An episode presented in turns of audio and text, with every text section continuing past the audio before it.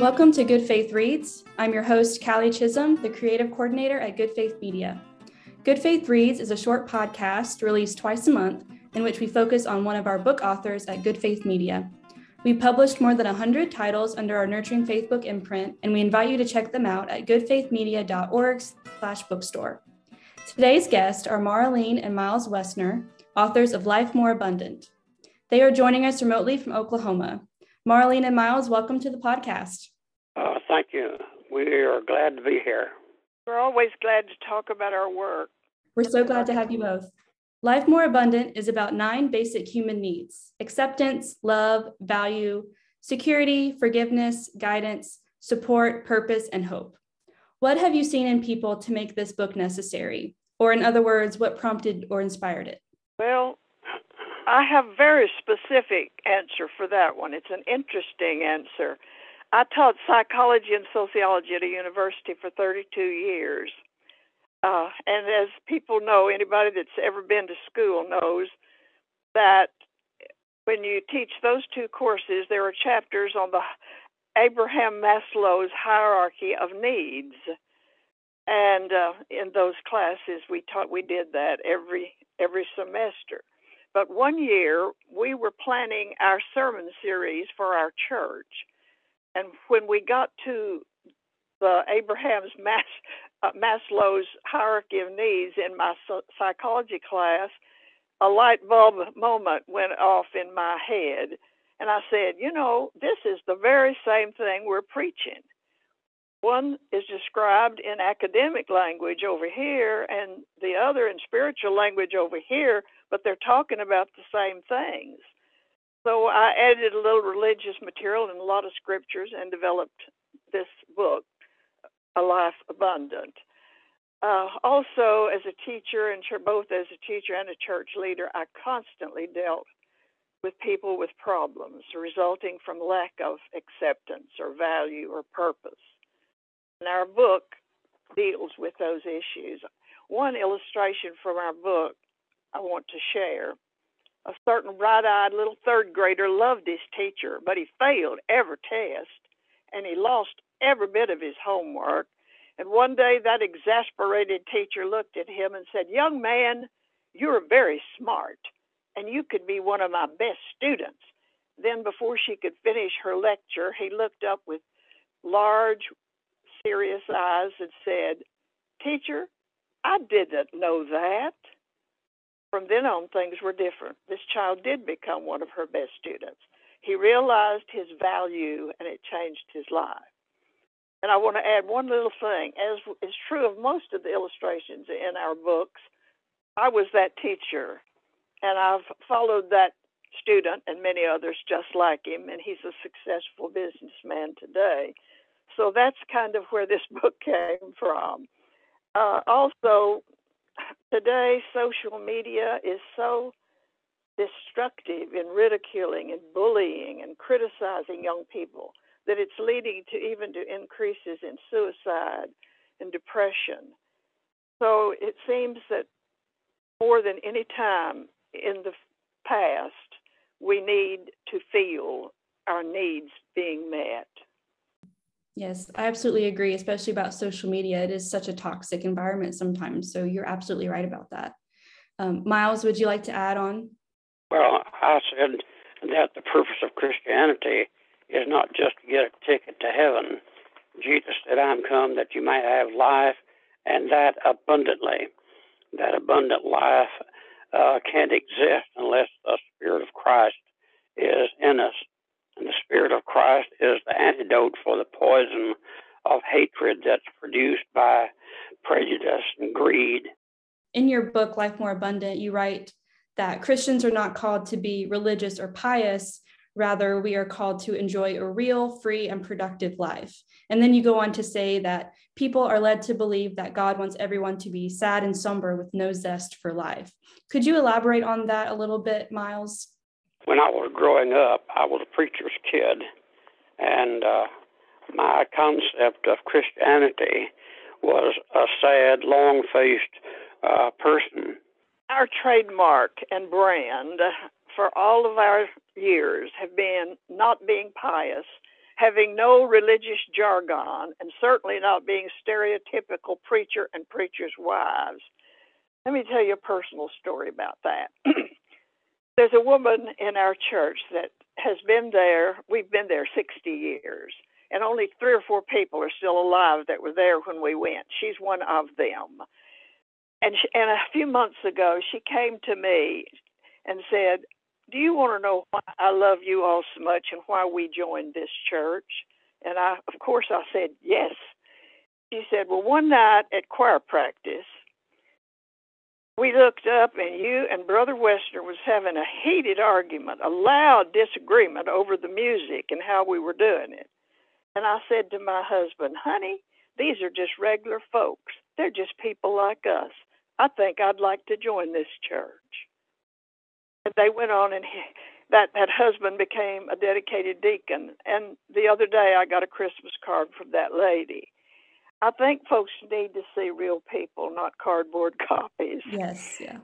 And also, I've always been a maverick. I'm going to tell one little story about when I was a teenager. When I was about 14 or 15, we had a pastor who was going through his anti dance crusade. no person, no young person from his church could even view the prom, much less get out on the dance floor. But lo and behold, all at once, a company brought in a roller rink, skating rink. Every kid in town, including the preacher's kids, came and put on skates, and lo and behold, they all began to get into couples and move to music. And the next Sunday night, we had a business meeting after church, and I held up my hand and said, I want to know one thing. How is it wheels on your feet make it all right to do that? and the silence that that resulted from that question, I've, I've had many times in my life since then, as I've asked uh, unorthodox questions, but it never was answered. it's like the real life footloose right there. That that kind of explains our, uh, at least my uh, personality. Uh, and also, we, we are very, very strong about trying to emphasize Jesus' ministry and Jesus' teaching. Jesus was a vital, interesting, and magnetic person. Children loved him. He attracted fishermen and government officials and beggars and kings and scholars and tradesmen. In short, he was a regular guy. It's unfortunate that we always seem to picture him with a halo and a white robe instead of jeans and boots. Actually, Jesus was so normal looking and acting that Judas had to point him out in the crowd. He went to parties, he built houses, he had friends, he lived a full life.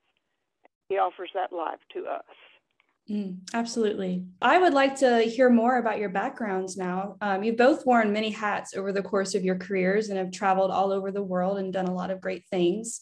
Um, Maralene, starting with you, you taught psychology, like you mentioned earlier, um, I think for more than 30 years. Is that correct? 32 years. 32 years at Southeastern Oklahoma State University. So I'm curious to hear about your experiences with college students and how that might have impacted the way you wrote this book. I know you touched on it a little bit earlier, but if you could dive into it a little bit more, that'd be great. My college students, uh, I realized, saw churches as irrelevant and judgmental. We've lost a generation of youth, actually. I learned about the real world from my students. As a psych teacher, I heard a lot of things. They came to me and used me as a counselor about their problems a lot. And uh, they were honest when they talked to me. Also, uh, I think our travel has added to that. That we met I remember especially a, a wonderful Muslim teacher in uh, Egypt, and we met some Buddhists in China, and realized that they're people and that they're not our enemies. So, Miles, I also want to talk about you a little bit. Um, you serve students as a high school counselor. So, is there anything that you continue to carry with you from that time? Oh, yes.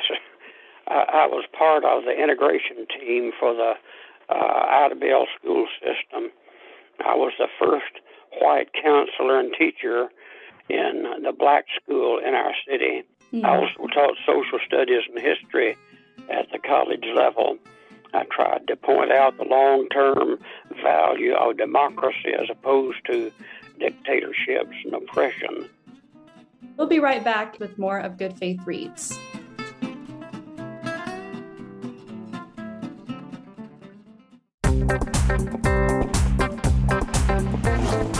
Jenna. I'm Ashley. And we're Reverends. Revs on the road. Hop in the car with us and come along for the ride. As we step out of the pulpit and see what God is up to in the world. We're not leaving the church. We're just finding it in all kinds of beautiful places. Revs on the Road, a podcast from Good Faith Media. We travel the country. From the comfort of our place in Dallas for now.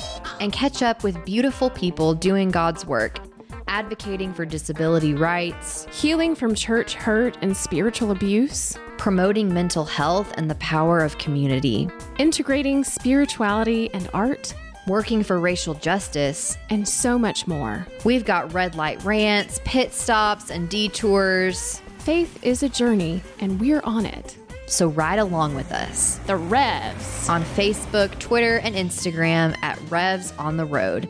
I'm Jenna. And I'm Ashley. We're Revs on the Road, a podcast from Good Faith Media. Learn more at goodfaithmedia.org.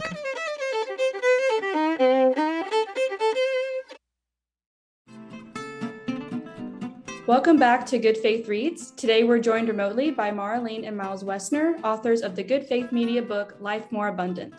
I'm Callie Chisholm, creative coordinator of Good Faith Media. So, you both have now written three books for Nurturing Faith. What do you two enjoy the most about writing together? I'll say how we do it because I'm the speech teacher. I was psych teacher, but I also taught speech. That those were my two areas. And uh, I usually organize the beginning and then I polish at the end. And then in all of the middle part, we work together. He's a sounding board and he also does all the computer editing. Mainly, I say I write with a pen and he writes with a computer. And uh, I love to express either orally or written, it doesn't matter which. So, uh, so that when I even when I started teaching at the college, and I know people wonder how I taught 32 years at the college and yet about 30 years at the public school because some of that overlapped right at the first.